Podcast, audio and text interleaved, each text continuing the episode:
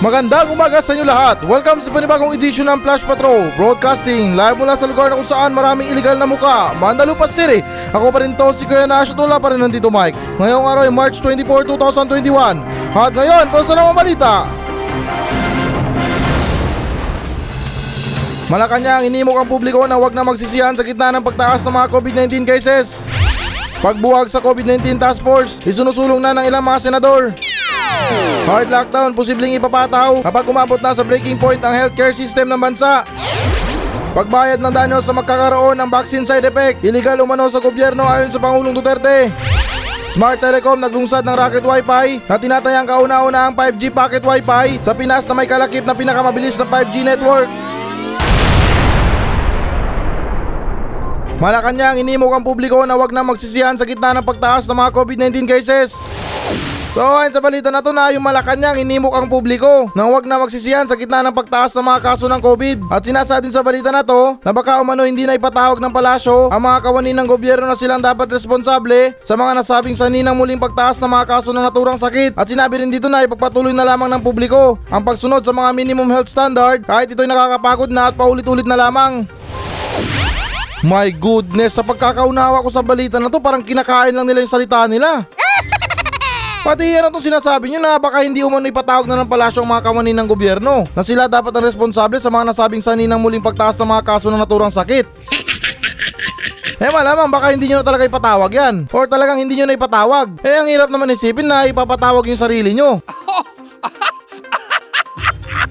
Eh kung hindi naman yung mga sarili nyo ipatawag nyo, para namang something fishy dito sa balita na to. Bakit tayo nyo ipatawag? Eh ipapatawag lang naman, hindi naman papatayin. O, di ba na wala namang problema sa pagpapatawag. Eh ako nga palagi ako sa guidance office dati. Nung high school ako, ay nako, special mention pa ako sa mga microphone. Pero ako chill lang ako na kahit alam ko meron akong kasalanan. Yung tipo na naglalakad na ako palabas ng room dahil tinawag na ako sa principal's office. Ay nako, yung lakad ko parang James Bond. O hindi naman kaya graduation walk. Kaya nagkanda buisit-buisit yung mga balita nyo, yung mga pag-handle nyo sa pandemya na to, dahil kayo mismo marami kayong sikreto. Hindi nyo ina-explain sa publiko. Eh kung sa tingin nyo na matalino kayo, para isipin nyo na ay alam na ng mga tao yan. Alam na siguro nila yung ibig natin sabihin. Ah, nais ko lang linawin sa mga kawani ng gobyerno na responsable sa pandemya na to. Ah, hindi po kami nakikipaglaro sa inyo ng Pinoy henyo. Kaya please, parang awa nyo na. Ayun, double na yun ha. Please, tapos parang awa. Na next time kung magbabalita kayo, make sure naman na malinaw to sa mga taong bayan. Dahil hindi naman sa lahat ng mga oras na parehas kayo ng pag-iisip ng mga tao. Tulad na lang nito sa pagbabalita ko sa radyo na yung mga tao kailangan nila makinig talaga ng mabuti kasi walang playback dito. Eh ano na lang sasabihin ko sa kanila kung mismo yung balita hindi malinaw para sa akin.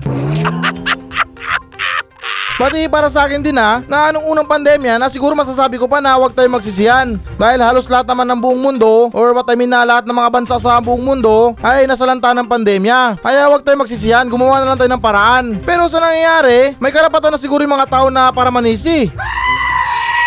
Isang taon ang ginugol nyo dyan. Isang taon tayong sinalanta ng pandemya. Tapos kahit 1% wala tayong upgrade. What I mean na walang pagbabago? Tanong ko lang, saan ba kayo nag enjoy Sa pandemya o sa pondo ng pandemya? Kasi magkaiba yun eh. Magkaiba talaga para sa inyo at sa mga mahirap. Kasi para sa akin, kahit umabot pa to ng limang taon itong pandemya na to, may pera pa rin kayo. eh samantalang yung mga taong mahirap, baka nag-death anniversary na. Pati yung sa una kong sinabi na parang kinakain lang nila yung sariling salita nila na parang para sa akin parang sinisipan nila yung publiko. Na itong mga sinasabi nila na hindi daw pagsusuot ng mga face mask. Bakit kayo? Perfecto ba kayo? Talaga sumusunod ba talaga sa mga minimum health standards? Baka on camera lang. Pero pag off camera, baka kayo pa mismo nagbebeso-beso dyan. Pati pagdating sa mga usaping super spreader, ay alam nyo na kung sino yan. Kung sino ba talaga ang founder dyan. Mantakin nyo sa kalagitnaan ng pandemya, nagkaroon ng birthday party, tapos nung naipabalita, nagsinungaling pa. At ni isa walang nanagot. Eh samantalang sa mga pobreng mga jeepney drivers, namamalimos lang sa mga kalsada dahil sa pandemya na to na wala nang hanap buhay, andun pinaghuli nila yung iba nakulong pa. Di ako na-inform na kapag malapit ka pala sa Pangulo, exempted ka sa batas. Kaya ganun pa man, huwag yung sisihin yung mga taong bayan. O hindi naman kaya mga publiko. Dahil para sa akin, kayo mismo ang naging modelo para sa pagsuway sa mga minimum health standards.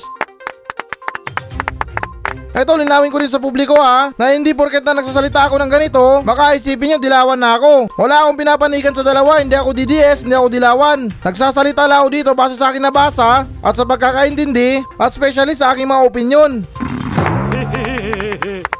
Kaya wag yung isipin na di porket na ganito binabatikos kong kabila, baka isipin nyo na ibang panig na ako. Wala akong pinapanigan sa dalawa. Lahat naman siguro tayo may karapatan na mag-react sa mga nangyayari.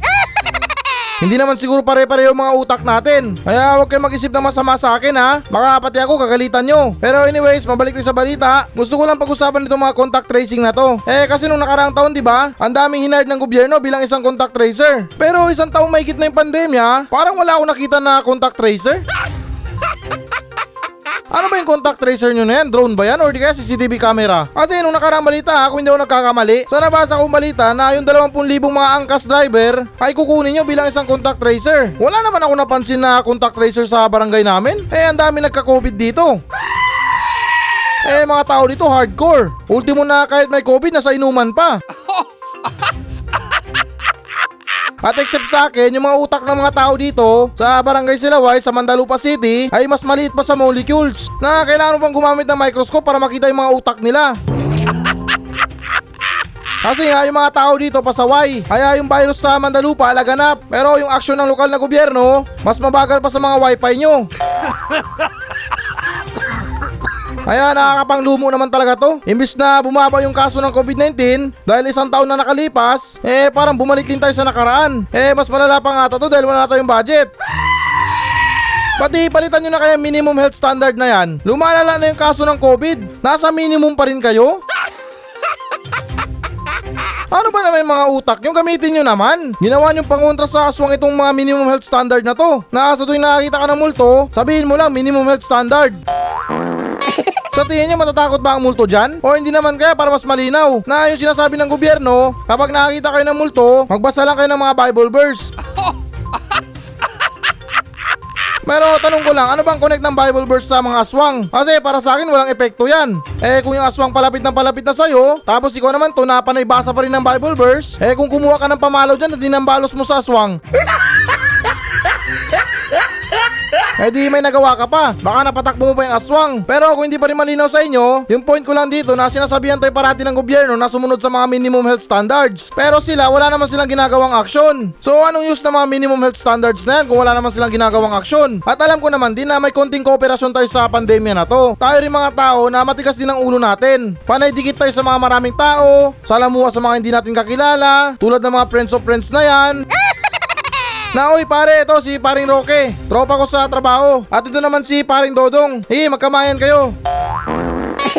Yan din kasi ang hirap sa mga tao na kapag kaibigan mo, COVID-free. Pero pag sumayad lang yung balat ng ibang tao sa balat mo, grabe ka, wagas ka makapag-alcohol. O hindi naman kaya masama pa ang loob mo. Kaya para sa akin dapat na siguro na magsisiyan na lang tayo lahat. Para sa akin lang naman. Eh tama nga naman na sinisisi ng gobyerno yung mga publiko dahil sa mga hindi pagsuot ng mga face mask, hindi pag-observe ng mga social distancing at ganoon din sa publiko. Sinisisi nila yung gobyerno. Na isang taon na ang pandemya na to na nagpapahirap sa buhay ng mga Pilipino pero yung gobyerno walang nagagawa. Ah, ewan ko na lang kung saan tayo pupulutin ito dahil wala nang ang pondo. Wala pang sapat na mga bakuna, yung mga tao pasaway pa. Ay Diyos ko, good luck na lang. Sunod naman tayo na balita. Pagbuwag sa COVID-19 task force, isinusulong ng ilang senador. So ayon sa balita na to na isinusulong ng ilang mga senador ang pagbuwag sa COVID-19 task force at sinasaad din sa balita na to na sumang-ayon si Amy Marcos na dapat anyang buwagin na ang task force dahil nagpapalabas umano ito ng mga nakakahilong health protocols at dahil na rin sa walang nangyayari kasi yung mga kaso ng COVID-19 ay patuloy ng pataas ng pataas. Ah, may point naman yung mga senador dito na parang tama na rin na agree ako sa kanila. Kasi tamang-tama talaga yung sinabi ni Amy Marcos na para bang nagpapatupad sila ng mga nakakahilong mga health protocols. Na minsan may checkpoint, minsan wala, minsan merong naninita, minsan wala. At para sa akin lang, ayan ang pagpatupad nila ng mga health protocols. May mga schedule. Alas 5 ng umaga may checkpoint. Pagkadaan ng alas 7, wala na. Balik na naman ng alas 4 hanggang alas 6 ng gabi. Pagkatapos nun wala na naman. Balik na naman ng alas 10. Sakto pa sa curfew. O di ba na parang tama nakakahilo. Kaya yung mga tao na mga pasaway ay kabisado yung schedule nila. Ay pre, labas tayo ng alas 5. Kailangan ko si pumunta ng Mandalupa. Sasagot naman ng isang tropa niya na wag muna. Alas 5 may checkpoint pa yan. Maya maya na lang pagka alas 7 wala na yan.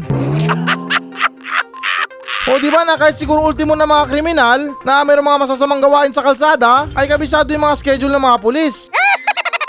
O di ba na parang nakakahilo talaga. At pagdating sa mga publiko, what I mean sa mga pampublikong lugar, may mga pulis mobile nga na nakatambay. Pero kung sisilipin mo sa loob, walang ni isang tao doon. Nandun sa loob ng kainan o hindi naman kaya sa mga sari-sari store na dumidiskarte pa sa mga tindera. O kita mo na yan, hindi na nga ginagampanan yung trabaho, naka-illegal parking pa. Pero hindi ko naman nila lahat ng mga pulis o hindi naman kaya mga task force. May sadyang pasaway talaga ng mga task force na para bang COVID-19 task force lang sila sa pangalan at hindi sa gawa. Pero ganoon pa man, sa kabila ng pag-agree ko sa pagbuwag sa mga task force, para sa akin, hindi lang task force ang dapat buwagin. May dapat din sigurong buwagin dyan sa Malacanang. Hindi ko na lang sasabihin sa inyo kung ano man yon Para naman na may konting surprise. Pero bukod sa pagbuwag dyan sa loob ng mga Malacanang na yan Eh kung sino man tarpulano nakaimbento ng COVID-19 task force na yan Tapos may pa COVID-COVID shield pa kayo Yung mga neutrons nyo sa mga utak ang sarap buwagin gamit ang puller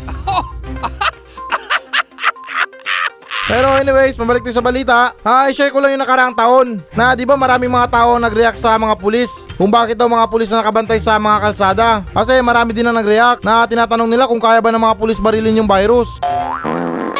O hindi naman kaya kaya nilang i-handle yung virus na yan. At marami nagre-request sa mga doktor na siguro ito na yung panahon para magpalitan kayo. Yung alternate ba? Yung mga health workers na nasa kalsada at yung mga pulis na nasa loob ng ospital.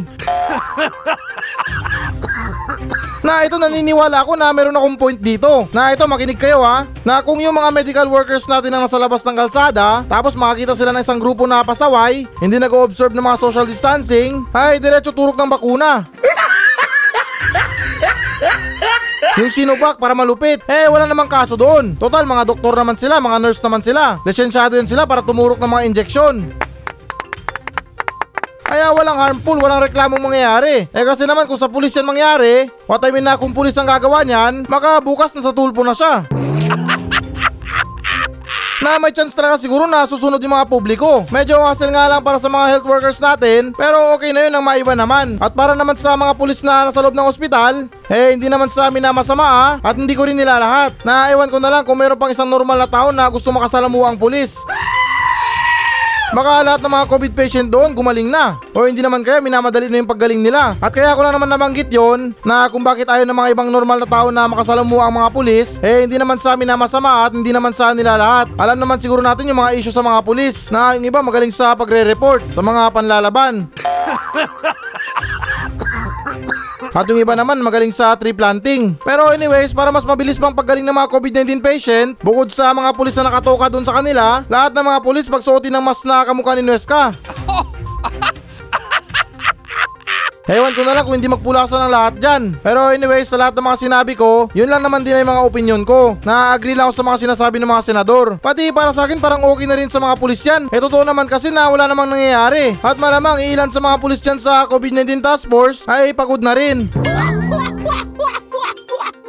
Na wala silang magagawa kasi nang utos sa kanila. Kaya magandang balita na rin to para sa akin, para sa kanila. Dahil syempre makapagpapahinga na sila.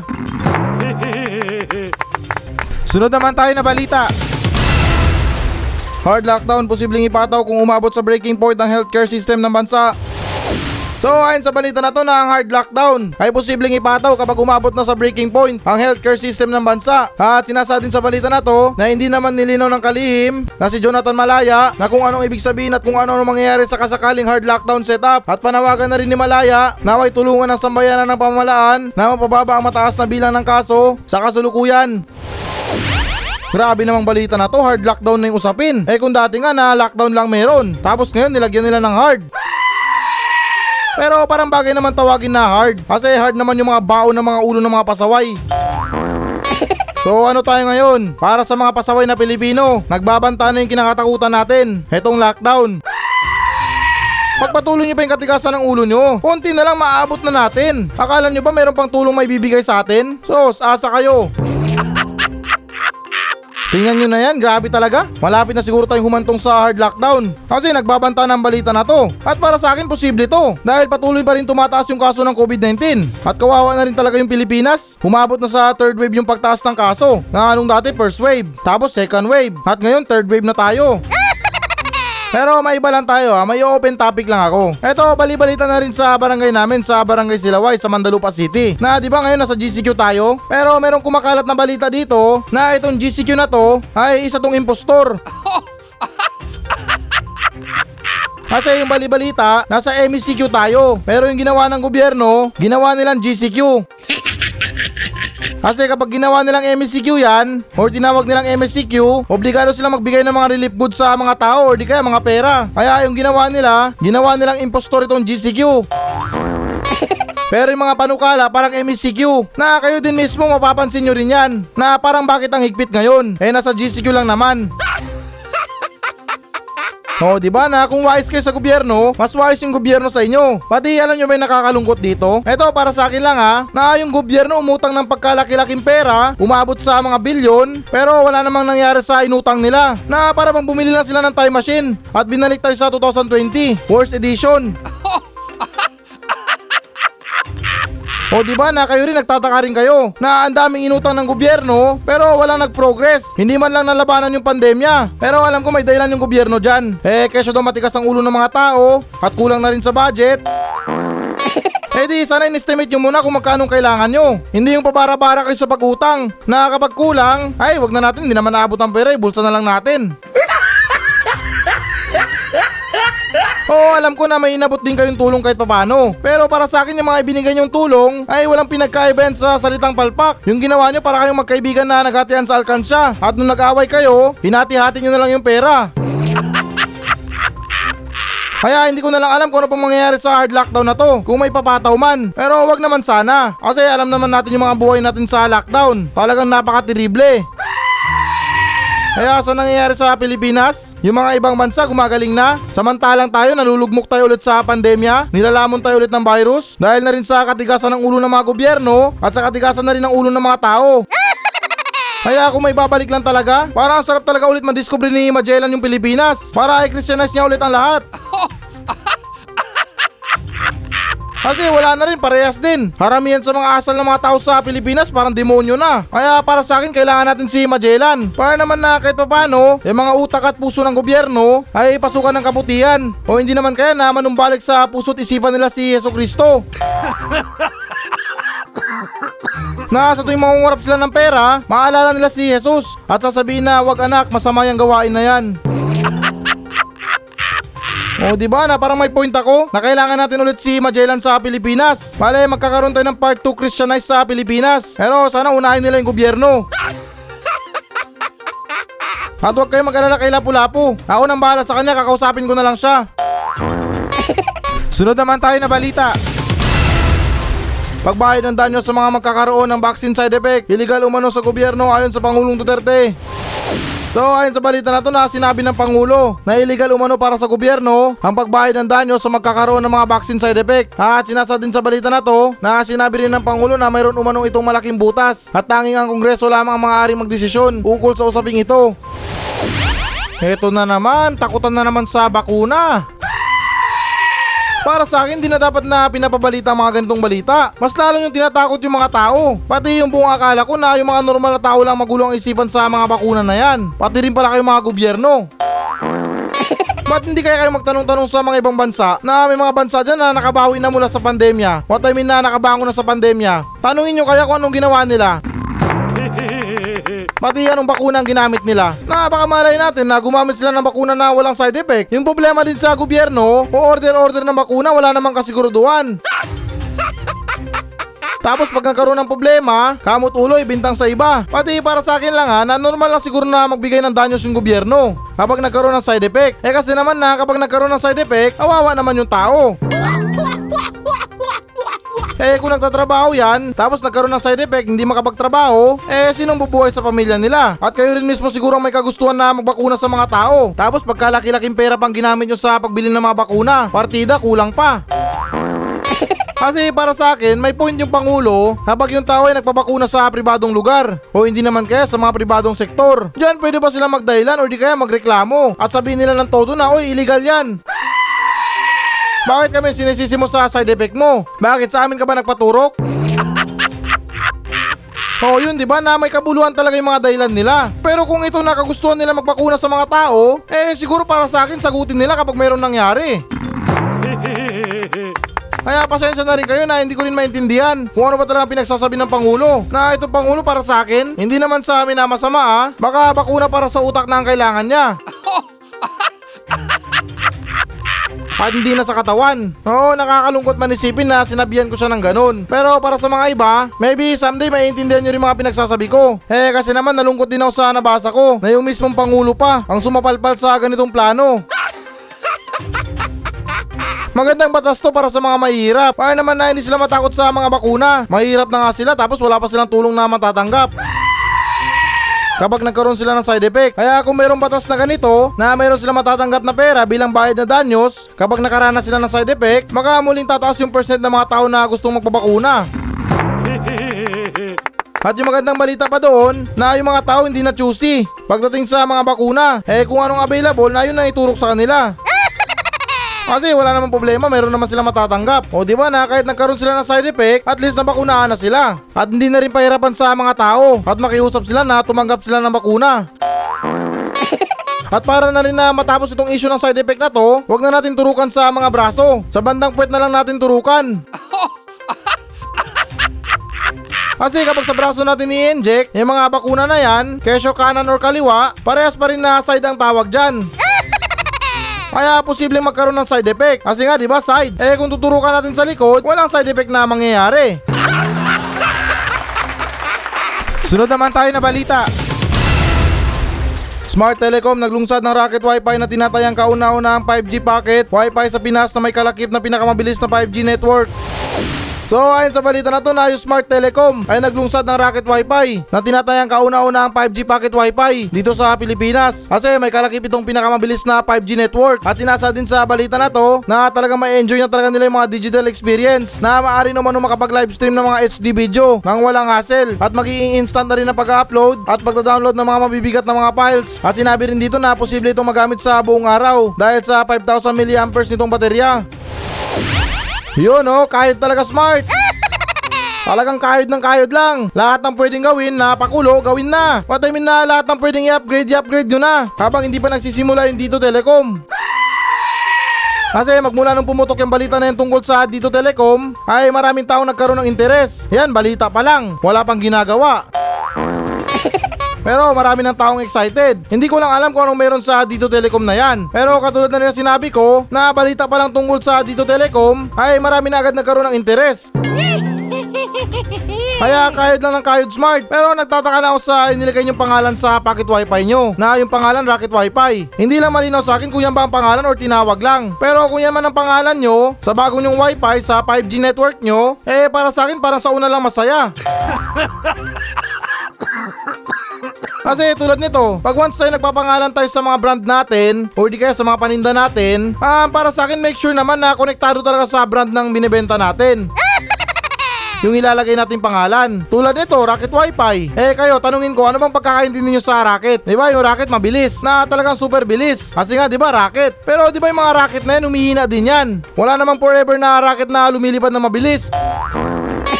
Pagdating sa dulo, humihina din yan. Katulad na rin sa rocket missile, na kapag pinalipad mo, sa una lang mabilis, na pagdating sa dulo, wala, sasabog din. O di ba na yung point ko lang dito na parang inantulad ko lang yung rocket sa wifi nila na talagang rocket lang yung ginawa nila na let's say na parang walang pinagbago para sa akin Katulad din ng dati, na kapag bumili ka ng load para sa internet mo, sa una lang mabilis yung internet mo. Pero pagkatapos nun na makalipas na mga ilang oras, biglang ihina yung signal mo. O hindi naman kaya pawala-wala yung signal. Eh dapat ang talang tawaging racket yan. Pati ano bang problema nyo na panay upgrade kayo? Ba't hindi na lang kayo gumawa talaga ng pinaka-modern yung pinakadulo talaga? Kasi nakakasawa na magpalit ng signal. Ayos na na magpalit ng SIM card. Noong 2014, nasa H Plus tayo. Tapos makalipas ng ilang taon, dumating na yung 2G na yan. Tapos 3G. At naging 4G. Tapos ngayon, iaakit nyo sa 5G. Parang hassle naman para sa isang Pilipino na mahirap. Na taon-taon kailangan niya magpalit ng SIM card. Para mahabol niya yung pinakamalakas na signal. Kaya hindi na rin ako magtataka. Baka next year, meron na rin tayong 6G. Tapos aangat ulit sa 7G. Tapos 8G, 9G, 10G. Kaya mas mainam na siguro na gumawa na kayo ng pinakadulo talaga nang wala na may reklamo yung mga tao. Kasi taon-taon nag-upgrade kayo. Baka pag dumating yung panahon na year 4000 na tayo at naubos niyo yung mga number, lilipat na naman kayo sa alphabet. na magsisimula tayo ulit sa AG, tapos BG, hanggang maabot natin yung dulo ng Z. Pero linawin ko lang, hindi naman sa nagrereklamo. Kasi ako, mas nananaig pa yung puso ko sa ganitong gawang Pinoy. Kasi nakakalungkot man isipin na maraming mga Pinoy na excited sa Dito Telecom. Eh, ang balibalita sa Dito Telecom na yan, meron daw mga pang-ESP ang magaganap. Kaya para sa mga mahilig na mag-video call dyan, tapos Dito Network pang ginagamit nyo, ay mag-ingat-ingat na lang kayo. Kasi hindi ko man kayang mabanggit yung mga ginagawa ng mag-couple sa video call. sa mga messenger na yan, pero yung mga iba alam na siguro nila yan. Yung mga kalakaran dyan sa Sapnupuas. Kaya kunting ingat-ingat na lang para sa mga tao na mahilig mag video call. Kung video call lang, video call lang. Wala nang ibang gagawin. Kasi malay ba natin na baka mag-leak pa. Kaya para sa akin, masakit man sa kalooban ko na to, pero mas gugustuhin ko pa rin piliin yung gawang Pinoy. What I mean na yung trabahong Pinoy. Kahit na medyo pabara-bara lang yung paglilingkod nila sa mga tao, at kahit yung mga signal nila medyo may pagkadugyot, ay okay lang. At least alam ko na safe ako. Kasi ako para sa sarili ko, pagdating sa usaping Pinoy, what I mean sa mga ganyang trabahong Pinoy, hindi nila pinagtutunan ng pansin yung mga ganyang walang kwentang gawain. Yung importante lang sa kanila, kumita. At para na rin sa Smart Telecom, masaya ako na kahit paano na humahabol pa rin kayo sa karera. Na gumagawa pa rin kayo ng mga paraan para tangkilikin kayo. Pero ito kung maririnig nyo man ako, na sana magawa nyo ng paraan yung mga advertise sa YouTube. Na kasamang package deal na rin sa bibili namin load sa inyo. Eh paano rin kasi, kapag meron kaming gustong panoorin sa YouTube, yung mga advertise sa YouTube kundi dalawa, minsan tatlo pa na pwede mo nga skip yung dalawa pero yung pinakahuling advertise ay wala kang magagawa kundi panoorin yung buong advertise na para bang yung ginagawa ng YouTube binubuksan yung dalawang mata mo? At sabihin na oh panoorin mo yan walang skip yan. Kaya ako minsan ini-enjoy ko na lang yung mga advertise. Dinadaan-daan ko na lang sa mga pagsasayaw para hindi ako mabuisit